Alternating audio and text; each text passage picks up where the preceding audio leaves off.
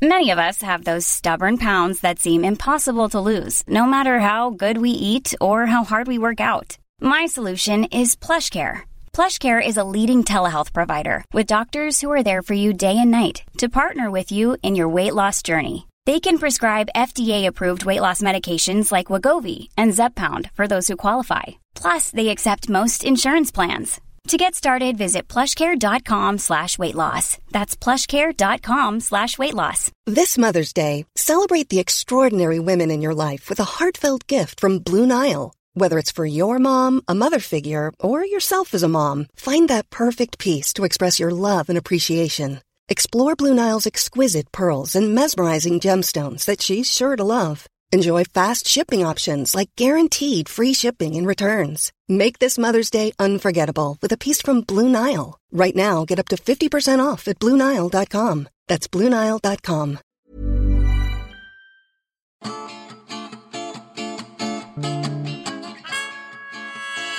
Welcome to Spark London. We tell true stories. We tell them live. And we tell them all across London. At the end of every year, we ask our favourite storytellers to come back. To celebrate our birthday with us. So here's a very special extended edition of the podcast. This first story was told by Radcliffe Royds. The beginning of my story saw me driving back from a wonderful weekend in Bournemouth. I didn't have any friends in Bournemouth, but my wife didn't want me at home that weekend.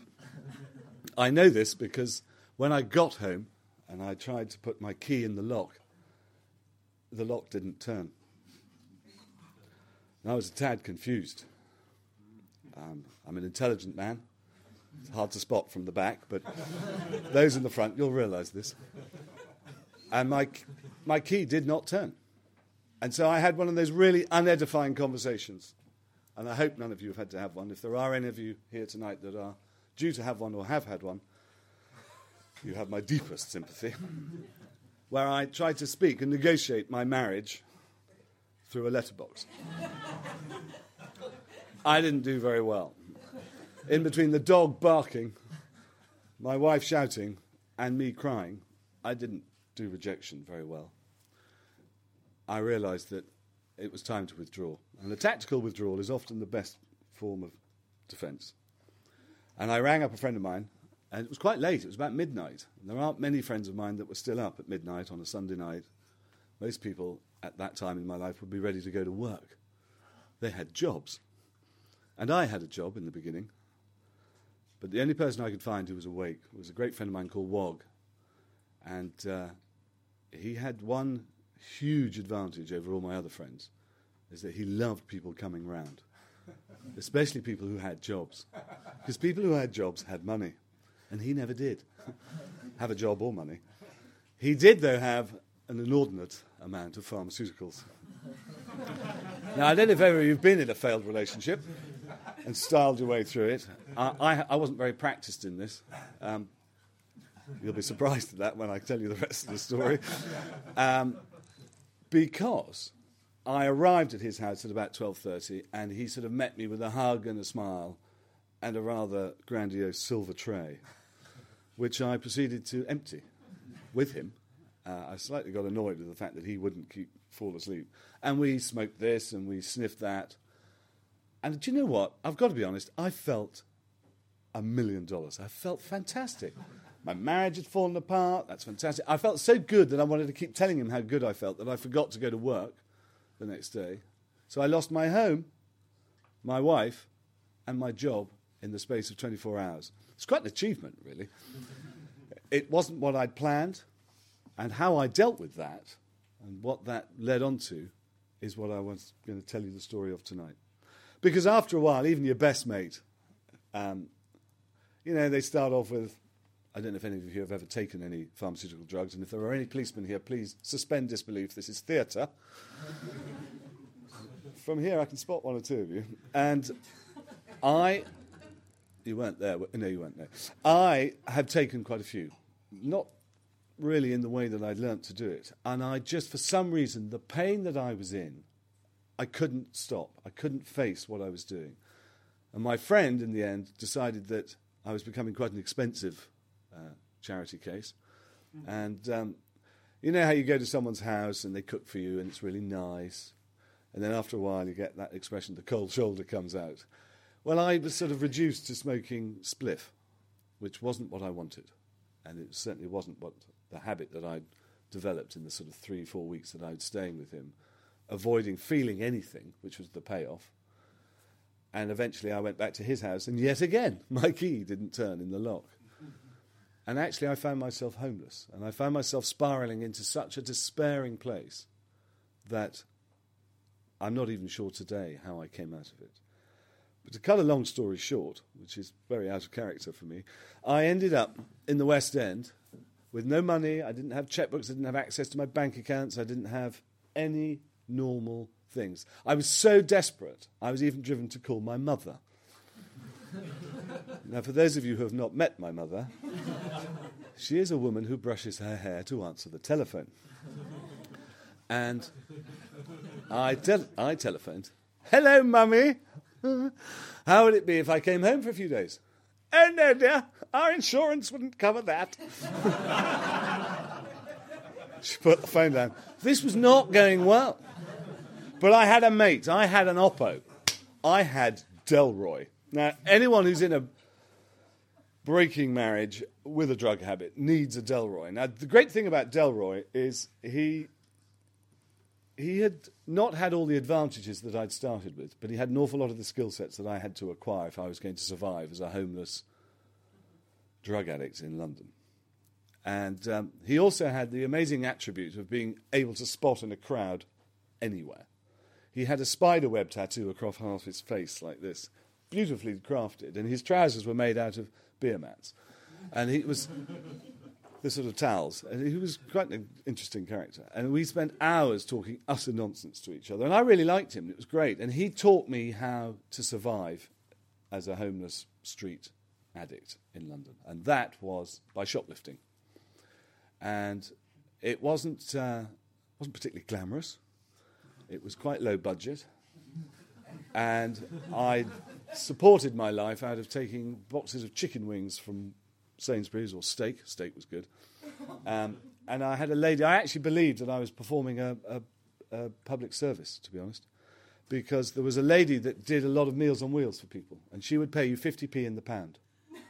So if you had a pack of chicken wings, which cost a tenner, she'd give you a fiver for it. You could do the math, it was quite simple. I would march in there with Delroy. He'd run interference because he looked dodgy. he'd keep more busy. Well, I just stuffed my pockets full of chicken wings and says. And in fact, you are talking to a man who was uh, arrested for uh, the most well travelled leg of lamb in Britain. it was a particularly alluring leg of lamb. It had a £15 price tag on it. And I thought, I'm having that. Unfortunately, I was the third person that day that had made that fateful decision to have that. It had a tracking device in it. I mean, a leg of lamb, for Christ's sake. It had a, it had a tracking device in it, and I put it in my coat, and um, I got uh, I got stopped two paces outside the shop. Well, say I got stopped. I got thrown to the ground. Thank God for the leg of lamb, because if it hadn't been bulging, I might have really hurt myself. My life had deteriorated, and after that, and I'd been skippering around, and I had nowhere to go, and I ended up with Delroy. I ended up living in a skip, and I like to tell everyone it was a convertible skip. It had a rag top, and it was uh, just off in the West End, just uh, behind Dean Street. And I lived in it for three months with Delroy, my skipmate. And our life was just a pattern of minor petty theft, cheap, bad drugs, cold, wet, depressing. In the moments that I actually had clear vision, the shame of and the sort of shock and the despair of what I'd done to myself. You know, I was this living embodiment of self pity. I, I, cannot describe how awful it was. And I decided that in a, in a moment of, um, well, I thought sheer genius, I said, uh, Delroy, my man, what we need to do is we need to cut out the middleman. What we need to do is rob a bank. now, bearing in mind that my training for this had been an unfortunate attempt at a leg of lamb, it was doomed to failure from the start. And uh, we were high, as you get, and uh, I convinced him that there was a, Nat, a branch of NatWest in Chelsea. I thought they'd be off their guard in Chelsea. Um, I thought my accent would get me in all right. And uh, by the time we got our shit together, to be honest, it was Sunday morning. And uh, uh, some of you, some of you have tried to bank in Chelsea, yeah, they're all shut. Entirely unreasonable. And um, I then, not to be deterred, decided to, pers- and I persuaded him that right, what we're going to do. There was a Portuguese cleaning crew going around. Now I don't look very Portuguese, and my Portuguese is sketchy at the best of times. Um, Delroy did look Portuguese, but he also had the spider web tattoo. and we did get in with the Portuguese cleaning crew, and in my head, I thought, well, there'll be just be drawers full of money, and we'll just help ourselves to a bit and go on our way. They didn't see it quite like that, and um, it all kicked off. Alarms were raised. We did a runner. I got stopped by a Bob the Builder have a go hero who parked his Nissan Urvan on my feet, in fact. the police were called, I was arrested, and I was shipped off to Wandsworth, which is a jail uh, in South, South London, as I learnt to speak. And because this guy had parked his van on my feet, he'd crushed my big toes and my toenails had dropped off and my legs swelled up. So I had what I called kebab leg disease. And they were, and it, I was not well. And because I'd been uh, trying to resist arrest, quite violently, it has to be said, I was a desperate man. I'm, I'm not proud of it. Um, they thought that I was not a good man to have uh, in the community. Now, the hospital services in this country and the doctors, they don't like going to prison. So what they do is they take you from prison to the hospital. Now, if any of you have ever been to Chelsea and Westminster Hospital, you'll know the geography of where I'm going from Wandsworth. How did they get me there? They put hard shackles on my wrist like that, not handcuffs, sort of Victorian like shackles, so I was locked like that. They got another set on a guard on my that side, and another set on a guard that side, and then they put a leather belt round my waist uh, on a 20 foot steel chain. So I now look like Hannibal Lecter on a day out. and I'm still cracking jokes, trying to have a laugh. I'm thinking, oh, I'm getting a day out. I could barely walk. I mean, where they thought I was going to run to. My toes were broken. I had fat legs. And they took me to the hospital. And if anyone's familiar with this hospital, it has a revolving door. Big revolving door. And there's me with these two huge meathead guards on the chain. And the meathead guards and I, three of us in a row, we got in.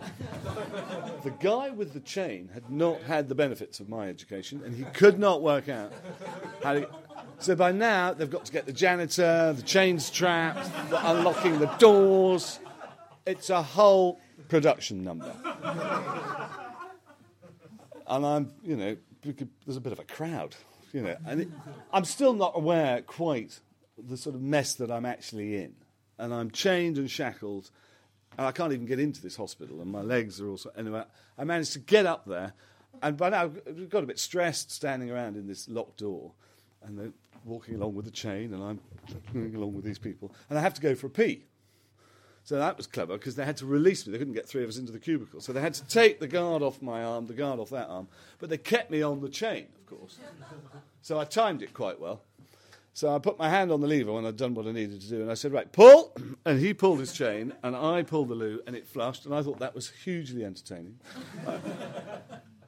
I was having ultrasound done on my legs, which of course is done in the antenatal bit.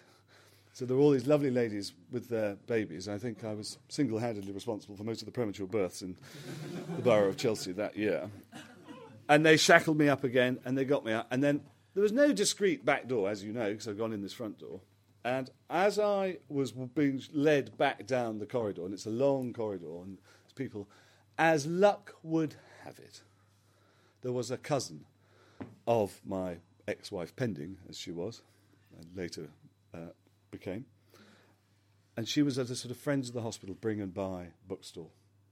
And she saw me in the distance. She sort of saw my head through the crowd and went, Oh, you! Hi, babe. Yeah. Um, that was the beginning of the end. And for the first time in this sort of three, four month period of utter abandonment, I saw myself as others must see me. And that was where the beginning really came for me. And I'm very happy to say that I did my time. I am not so happy to say that I've just told that story in front of my new girlfriend. maybe my latest ex girlfriend now. and I'm very happy to have been invited to be part of Spark's third birthday. Thank you for listening. Radcliffe now heads up sales for a luxury magazine. Spark London often invites musicians to accompany storytellers. Here's one of our favourites. This is Tim Dickinson and Matilda James, also known as the Silver Lining. Uh, this is certainly a true story, um, but the link to animal magnetism is uh, elusive. one of us might be a werewolf.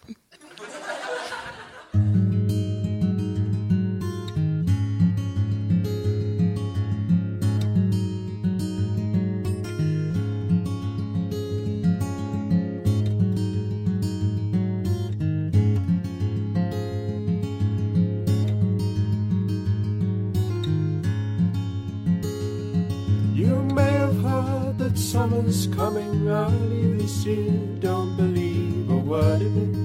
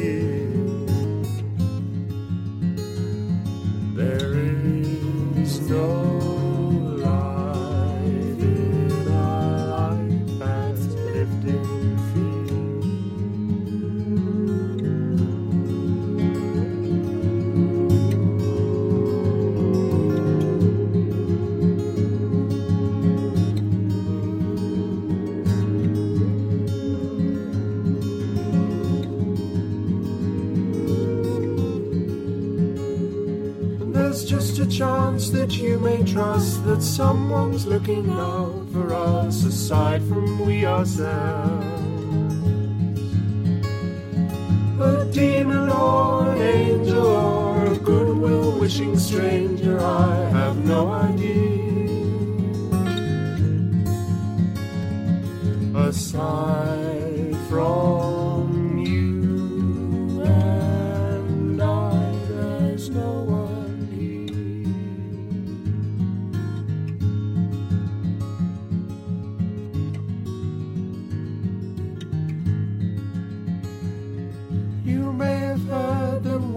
past and spring is on its way at last. We just don't know. It could be that you're simply warming up inside and everything's begun to grow.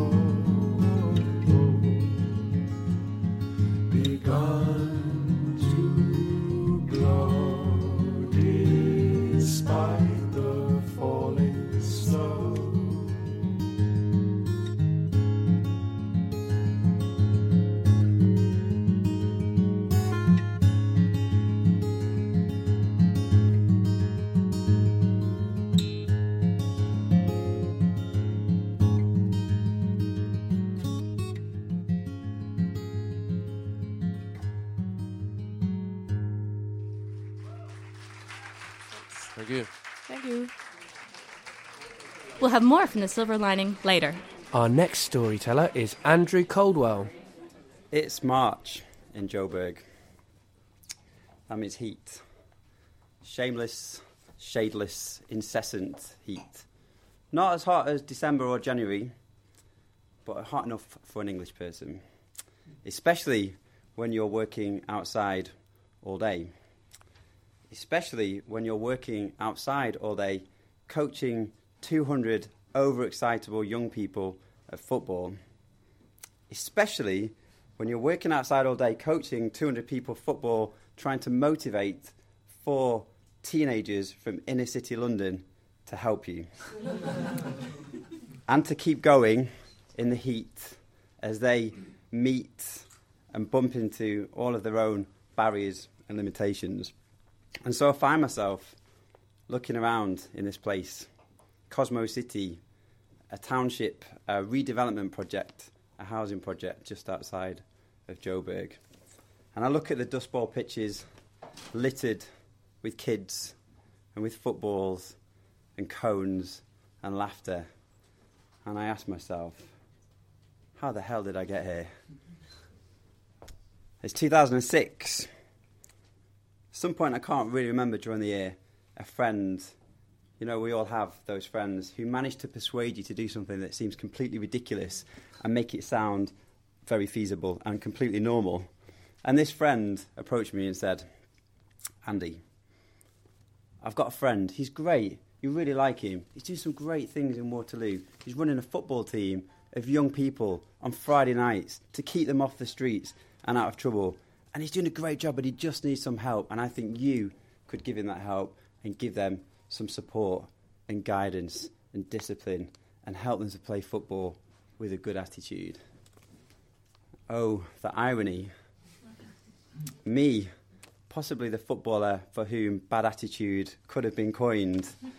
Me, the footballer for whom not a team player, he's got a chip on his shoulder, and every other potential expression denigrating my contribution to team sports could have been made. Yes, me, the very same child who had to have parents apologising to every other parent on the beach when I refused to be out at cricket or kicked their football away at football or just simply swore at them and walked off. And me, who as an adult needed my parents there when unfortunately they were no longer there to explain to my friends, teammates, and other people who just despised playing with me on a football pitch. Me, the role model. Well, I guessed I realised pretty quickly that I was the person who had to change if I was to offer them anything other than my own hypocrisy. And so I began staring out at a sea of expressionless faces on a Friday night. The undercurrent of apathy and discontentment seeping out, filling the light that the spotlights didn't quite reach. I can't even remember how we started, but I recall goals and confrontations, fights, people sent home, more goals, the beginnings of relationships, glimpses of people who trod warily around would be role models. My own feelings of inadequacy, seeing my failings laid out before me, but realizing that these young people were changing me. Priorities shifted. Friday nights were no longer, yes, I'll be there, great, that party sounds brilliant. They became, I might be there by 10.30, or actually, sorry, I can't, I have football training. I muddled my way through team building sessions, tried to role model vulnerability and openness whilst not losing their respect. Scrape money together for trips, and all the while, something was happening. Some magic, some indescribable thing that you can't quite touch or feel, but it's there. Something about the forming of a team, something about relationships that began to transcend local rivalries and race. Relationships no longer built on superficial foundations. They said they wanted to play in a team. These young people, many of whom had never belonged to anything, all of a sudden wanted to be in a team. Something had given them purpose. Hub Athletic, that's the name of the team. And so we took another step forwards. Four seasons ago, we launched ourselves into the glamour of Saturday football with entry into West End Amateur League Division 1. The players selected the values they wanted to define the team. They still exist. They all know them. They are trust, teamwork, commitment, respect, honesty. And we try and we fail and we try some more to live out these together. And so began a new relationship for me the relationship I have with the white touchline. Every Saturday, I get closely acquainted with different touchlines, football pitches all across London. They all look the same. I am the manager. I'm sometimes the only supporter. I'm not a father, but I am often the only father figure present. It's been tough watching young people accustomed to fail, trying to learn to succeed. Talent has never been the barrier. We are better than most of the adult teams that we play. Yet the adult teams have enough belief to trick us that they're better. Or they kick us until we believe they're better. Or they find other ways to intimidate us. And yet each year we grew older, stronger, better. Finally, we won. As last season we were crowned champions of West End Amateur League Division 1. Thank you. That's not the end, but I'll take that. Feels, feels good after all those years. So we had success, belief, momentum. Now we're going somewhere, bit by bit, but definitely going somewhere. A second team was started. More young people wanted to join us. Another training session. Girls' football to ensure we were providing for the whole community. Another, more amazing things happened. Our captain said he wanted to go to India. Uh, my co manager, Tim, promised he would make it happen. Uh, we wrote to people. Someone gave us £10,000. Next thing, we're in the slums of India, three players running coaching sessions. Now we're really changing lives. We make a film of our work. We start looking for more coaches, two more join us. Brilliant, motivated, passionate people. We find money to help the players go on a pre season training camp. We write CVs. We help them get jobs. We walk them to colleges. We help them enroll on courses. Amidst all of that, we're reminded of just how fragile the change remains in some of the young people. Last year, on my birthday, we cancelled Friday training so that I could have a night off. Five of our young people had a night off too. They went out and they got drunk. Three of them are now in prison. We still visit them, we write to them, we encourage them that they have a future, and we support them, we believe in them, we don't condemn them, we don't approve of their behaviour, but we try and stay supportive with them. And so this year, I found myself challenging another group of young people to find their way to Africa. Now, not literally, you understand, maybe that's one for the future, but challenging them to believe that they could get onto a plane to Africa, challenging them to raise the money, to get the jabs, to fill in the forms, to take the responsibility for them challenging their own failure. Four out of five of them passed the test. They made it onto the plane. And I found myself leading a group of young people to deliver two weeks of youth coaching, football sessions, discussions, games, stories through hard times and indescribable moments of joy in South Africa. And South Africa really struck me. Uh, the people out there were working beyond everything that I thought we were doing. I was giving up time, they'd given up jobs, I was giving money, they'd sold homes. Um, the people there who went beyond everything I believed capable and yet still exuded the joy that only those who have a certainty that they have found the meaning in life and that it's not about them can actually exude. I came back after two weeks in South Africa and made plans to return immediately. This summer, I took three months leave from my job, returned to Cosmo City. Don't think of me as too altruistic. There was a small football tournament in South Africa during the summer. uh, whilst I spent time there coaching, looking for funding, hanging out with someone who totally inspired me and, uh, and who's changed the way I wanted to live my life. He's about to come on stage and tell you his story. So, what's the end of my story? Well, does it need one? And if it does, then let's just let it be this. Hub Athletic is a story of how, when we seek to help others, we're changed by the experience. We have big plans for Hub. I hope they lead to further change for all of us involved in the project. And you know, if you ever happen to be in Waterloo, Kennington, come down once or twice, and then who knows what might happen from there. Thank you.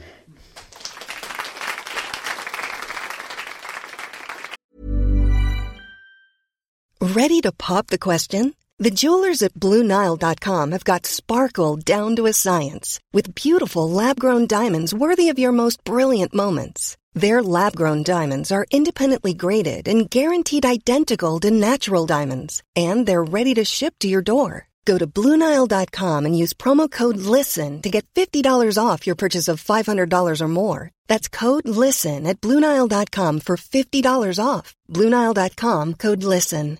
Quality sleep is essential. That's why the Sleep Number Smart Bed is designed for your ever evolving sleep needs. Need a bed that's firmer or softer on either side? Helps you sleep at a comfortable temperature? Sleep Number Smart Beds let you individualize your comfort so you sleep better together. JD Power ranks Sleep Number number 1 in customer satisfaction with mattresses purchased in-store. And now save 40% on the Sleep Number limited edition Smart Bed for a limited time. For JD Power 2023 award information, visit jdpower.com/awards. Only at Sleep Number stores or sleepnumber.com. Here's a cool fact: a crocodile can't stick out its tongue. Another cool fact: you can get short-term health insurance for a month or just under a year in some states. United Healthcare short-term insurance plans are designed for people who are between jobs, coming off their parents' plan, or turning a side hustle into a full-time gig. Underwritten by Golden Rule Insurance Company, they offer flexible, budget friendly coverage with access to a nationwide network of doctors and hospitals. Get more cool facts about United Healthcare short term plans at uh1.com. This next story was told by Kutlano Toko. Sometimes I wish that I would be a superhero. Um, Spider Man, Superman, maybe, maybe even Iron Man but that's not true. I wasn't a superhero. So why the hell was I still sitting in the science class? Um, and so at the end of that period, I decided to walk up to the teacher and say, "I'm not, I'm not really enjoying science. Not, I don't want to do science anymore." and she looked at me, wondering, "Is this boy mad?" I think I probably was. And anyway, she tried to convince me the decision I was making was really absurd trying to convince me, telling me that I need to think about what I'd been doing and what I should be doing, asking me questions like, Are you okay? I think what she really wanted to ask was, Boy, you're getting dreadlocks. Have you been smoking some weed? um, no, I hadn't been smoking weed. And so I decided to go join the history class. History was a really exciting place to be. But the reason I didn't take history the first time round is because everyone in the school always told us that history was meant for all those people who were almost almost smart, but didn't really make it. And so I decided to challenge everything that everybody has been saying. You know, grow a pair and go to the history class and actually find out why people sit in history. The the first the first lesson I walk into, I hear this teacher going on about South African history. I'm thinking, wow, that must be really, really boring. South African history. And thereon, I stared for the first time at the ignorant mind and the ignorant person I'd been for many years. Yes, I was a South African, and, and for three years, I spent my time studying science, thinking, oh, yeah, this is cool. Everyone will look at me and think that I am smart.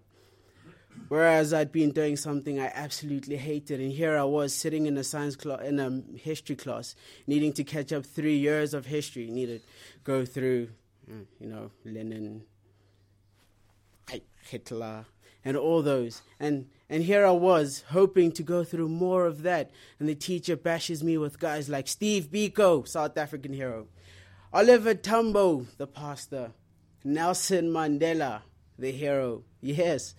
I was South African sitting in that classroom listening to this guy talk about all these people that I'd never heard of. It is quite crazy because I was about 18 years old and I was old enough to know that I should know who Nelson Mandela is. I did know about him. I knew he went to prison for a few years, and and, um, and, and I knew he was a good fighter, a fighter of struggle. But what I didn't know was the pain that he went through.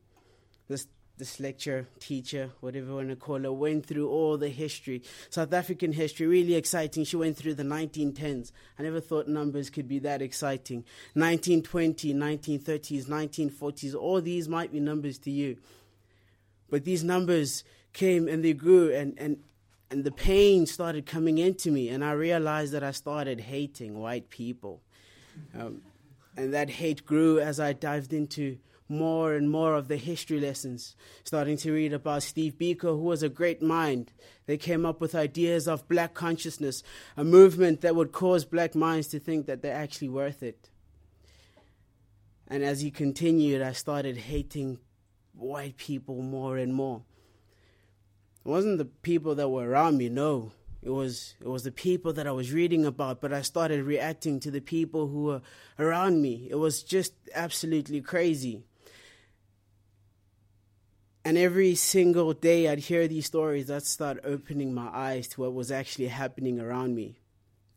I realized, well, you're one of two black people in this classroom full of white people. Are you mad? How could you have not seen all of this all this time? And in the school that I was in, had a couple of hundred people, maybe even 500 people, and I was one of 10. It was crazy that I'd been oblivious to what was happening around me, not seeing that, yes, I was a rich little black boy in a private white school. I had white friends. I had colored friends. I had Portuguese friends. All these words I might say might hurt a lot of people's feelings, but they didn't back then. My life was really black and white, but a really colorful black and white because I had a best friend who was Portuguese.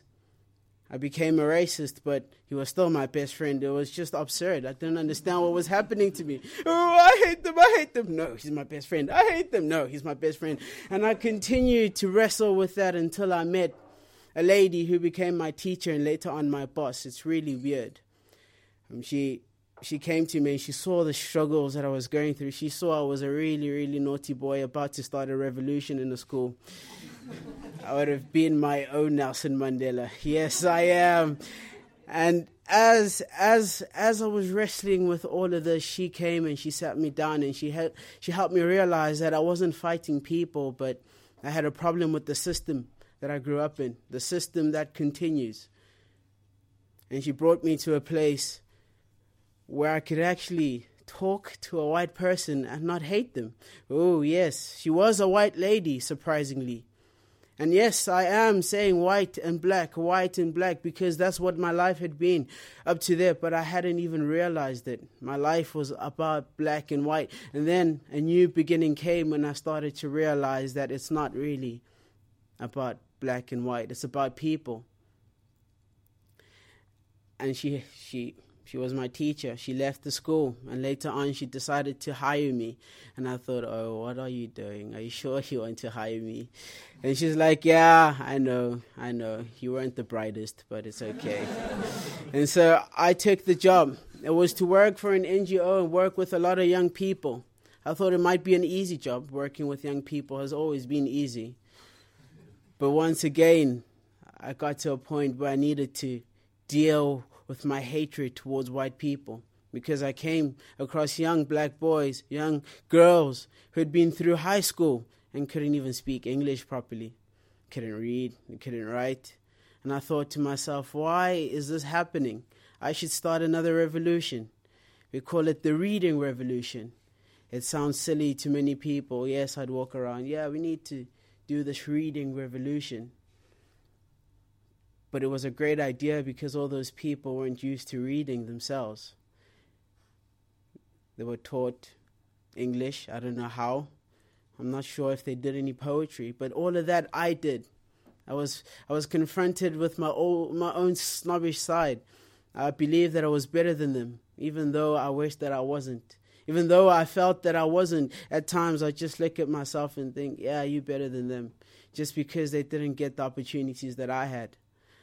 I went to a private school. They didn't. They went to a regular government school. They paid for their school fees and they still could not read and write. That was crazy.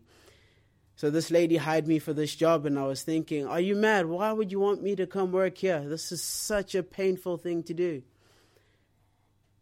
And there in the classroom, while sitting listening to these young people talk about their lives, I started to realize how stupid I'd been that I wasn't better than them, that there was so much good inside of each one. They all, all had potential, great potential, potential to be superheroes as well, that I'd always hoped to be.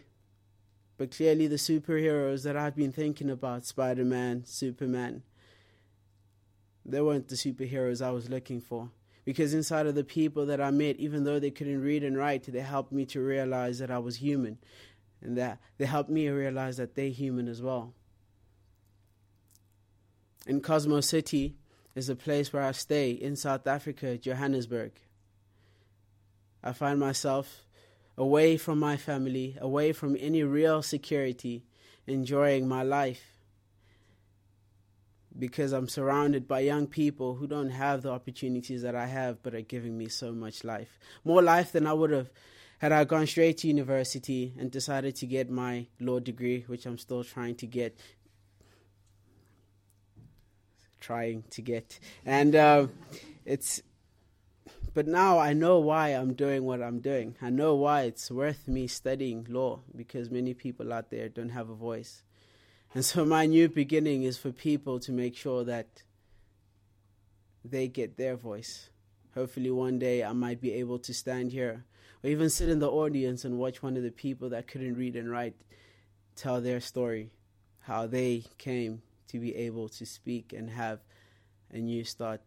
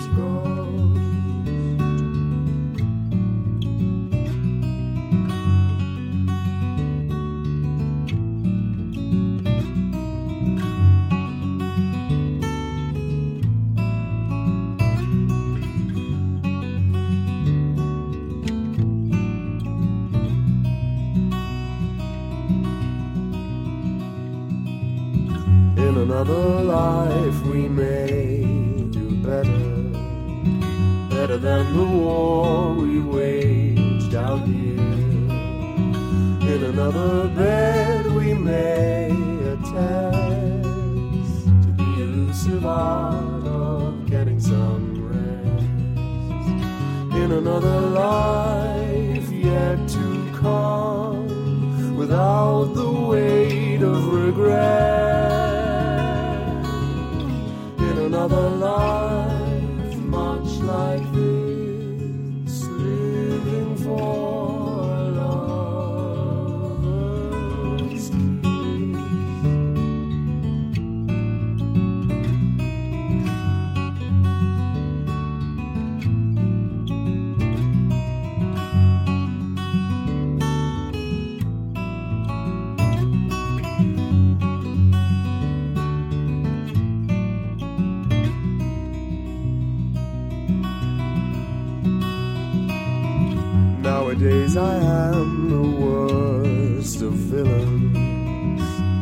captain of a sinking ship, harboring a sadness without bounds and a victim of the wagging of tongues, ever singing songs to make things worse with unrelenting success.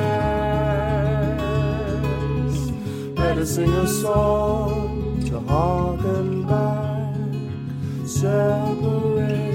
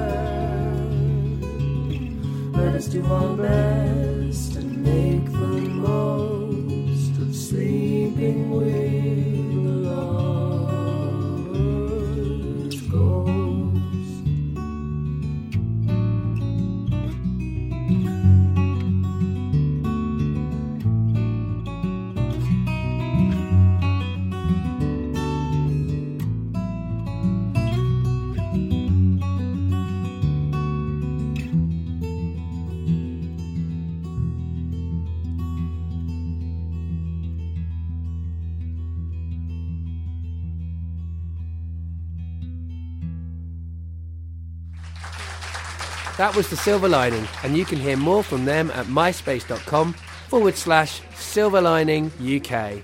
Finally, on this special night, we invited back Andrea Hubert. Andrea was responsible for one of our most downloaded stories, MySpace or His. Around this time, three years ago, I was sitting in my doctor's office filling out a questionnaire to prove that I was suicidal enough to start taking antidepressants. I remember it really clearly because I'd never before had to fill out a form like this, and if I hadn't been so miserable, I'd have been wetting myself with laughter.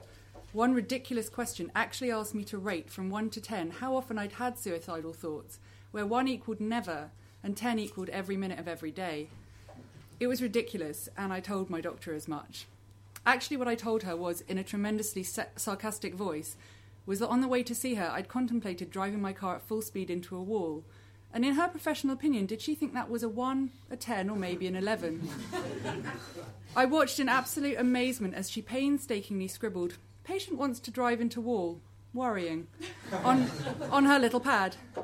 Two minutes later, I had a prescription for the drugs I'd asked for, and I was so offended by how easy it had been that, like Groucho Marx, who refused to become a member of any club undiscerning enough to accept him, I binned the prescription before I'd even left the surgery. Like a lot of people, I'd suffered from depression for a long time, but what had made it worse at that point was the breakup of a relationship that, looking back, was merely a plaster holding together my disastrous life. I was so devastated by getting dumped that I spiraled into a malaise that seemed like it would last forever. And it wasn't just the loneliness and the feelings of rejection that come with being dumped, it was everything. I was in and out of freelance writing work, suffering from nerve degeneration in my arms that made it too painful for me to, for me to work enough to support myself, living with my parents because I couldn't afford rent, and pent up with frustration at knowing I was supposed to be doing something creative, which seemed at odds with the three things I was actually doing stalking my ex boyfriend on the internet, smoking ridiculous amounts of weed, and dreaming up new and original ways to kill myself, but fortunately being far too stoned to bother carrying them out. I hope this next part doesn't sound too sycophantic, but along came Spark. I'd always wanted to be on stage, but aside from a, school, a few school productions, I'd never had the confidence to take it any further. Though in my fantasies, I was always a successful actress or singer, or my personal favourite in a list of unattainable goals that only other people with actual talent could do a stand up comedian who had the ability to make hundreds of people laugh. My very good friend Lucy served as a wonderful therapist at the time and suggested I should try telling my story at Spark. The theme at the time was space, and I wrote a story called My Space or His, in which I described how I'd been stalking my ex boyfriend on MySpace, and how devastated I'd been that despite his claims to want to stay friends, he thought it was okay to ignore my emails and phone calls as though I'd never existed. For me, this was intended to be a cathartic experience, but when I read the story out, to my surprise, there was a lot of laughter. Some of it some of it was amusement, some of it probably from the ladies was recognition. Some of it from the men was pity plus uh, an uncomfortable dose of fear. The, re- the reaction I got was the catharsis I'd been looking for. Afterwards, people approached me to tell me they'd done the same thing, or that they'd laughed a lot, or in the case of one charming audience member, to tell me I was completely mental, but he still would. Then, someone asked me when my next gig was. And before. I know. And before I'd had the chance to self deprecate, or insist I wasn't really a performer, or laugh at the idea that I had anything more to say for myself, I heard myself reply confidently, I'm not sure, but soon, I think. Three months later, after a lot of preparation, I was back on stage doing my very first stand up comedy performance. Nervous doesn't even begin to cover what was happening to my bowels and stomach as I prepared to go on stage. It was only five minutes long, but believe me, when the responsibility of making strangers laugh is on your shoulders and yours alone, five minutes starts to look like five minutes at Abu Ghraib on the wrong end of a cattle prod. Perhaps typically, though when I look back, I think it was probably the best thing that ever happened. As soon as I had the mic in my hands, I forgot everything I'd written, every single word. One of my favourite sayings is by Eleanor Roosevelt, who used to say, Women are like tea bags. You never ha- know how strong you are till you're in hot water. And instead of panicking for the first tim- time in my life, I just freestyled. And you know what? Though I have absolutely no idea what came out of my mouth that day, my first stand up comedy gig made one hell of a cup of tea. Throughout my life, half of which I wasted under a black cloud of misery and self loathing, I was always able to make people laugh. But I never stuck at anything I tried. Fear of failure would make me give up any new creative venture either before I started or as soon as I failed, or in my adult life, as soon as I'd reached a tiny bit of success that meant the next step on the ladder would be 100% harder than the one before it. I had so many failed projects under my belt, I truly believed I'd never succeed at anything. And I'd had such a triumphant first attempt at stand up, I decided I should probably count it as a minor triumph and leave it at that. Well, that was over a year ago. Since then, I entered an X Factor style comedy competition for new comedians where, out of 1,500 entrants, I came second. I, thanks. Uh, the only woman to ever do so, I might add. I've shared comedy bills with famous comedians. I've been on TV with Heston Blumenthal running around in a pair of print frilly knickers. I've had a first review that described me as having the gift of getting laughed from things that aren't funny. One of the most one of the most backward compliments I've had since a good friend drunkenly assured me, I don't care what everyone else says, Andrea. I think you're really nice. I've performed I've performed to an audience of 300 and I've performed to an audience of three. I've had praise from influential comedy promoters telling me I've got a bright future in British comedy, followed directly by horrific heckles and deafening boos from audiences who genuinely hated me. I've been quite gently attacked by two Rottweilers on stage in an East London squat populated by dreadlocked hippies who started barking when I mentioned the word dreadlock hippie in a derisive tone and started licking my crotch, which in fairness was actually very funny. I performed more than one gig to agonising, deafening silence. I was recently approached by an agent, and when I went home and checked out his website, it turned out he's actually a real agent from a real agency with great acts on their books, not some weirdo off the street like the negative depressive who still lives in my head naturally assumed he was. And quite crucially, I've cried a lot more times than I ever did when I was depressed. I'm currently in the throes of a writer's block so severe that I'm constantly tempted to give up and tell myself, as I've done so many times before, well, you gave it your best shot, it's time for something new. But I haven't quit yet. Also, via Spark, I've had the opportunity to get into some corporate storytelling work over the last two years, during which I've told and retold my MySpace story so many times that it almost seems like I'm talking about somebody else. Because between you and me, in retrospect, the dude was a moron. You can imagine the shock I felt when, about two weeks ago, completely out of the blue, I got an email from Tom, the now infamous ex boyfriend, and the most self obsessed man I have ever known. It began with something that I think was supposed to resemble an apology for the mean way he'd behaved, followed by some crap about sorting his head out, followed by a short nod to my new career, followed by a really long paragraph all about him. I emailed all my friends to ask what my response should be to his suggestion that we now become friends again. Of all the responses, my favourite one was the very concise unsubscribe. In the end, I didn't bother to reply because although he was the accidental instigator of my new beginning, he doesn't get to claim victory over it. I was the one who started again, and I'm the one who's responsible for whether I fail or whether I succeed. One of my favourite philosophers, well, I say favourite like there's a list of them. One of the only philosophers I'm familiar with is uh, Albert Camus, and he subscribed to absurdism, which is a school of philosophy that discusses the conflict between the human tendency to seek meaning in life versus the human ability to find any. Thank you, Wikipedia. He also once said, All great deeds and all great thoughts have a ridiculous beginning. Now, I'm not claiming that any of the thoughts I have or any of the things I do are great, but they certainly originated in the bloody ridiculous. And perhaps me getting dumped, writing a story about it, reading it aloud, getting paid to tell it over and over again, cultivating an entire new career in comedy out of the misery caused by a boy whose face they no longer remember, doesn't really have any deeper meaning but at least I got a good punchline. Thank you very much.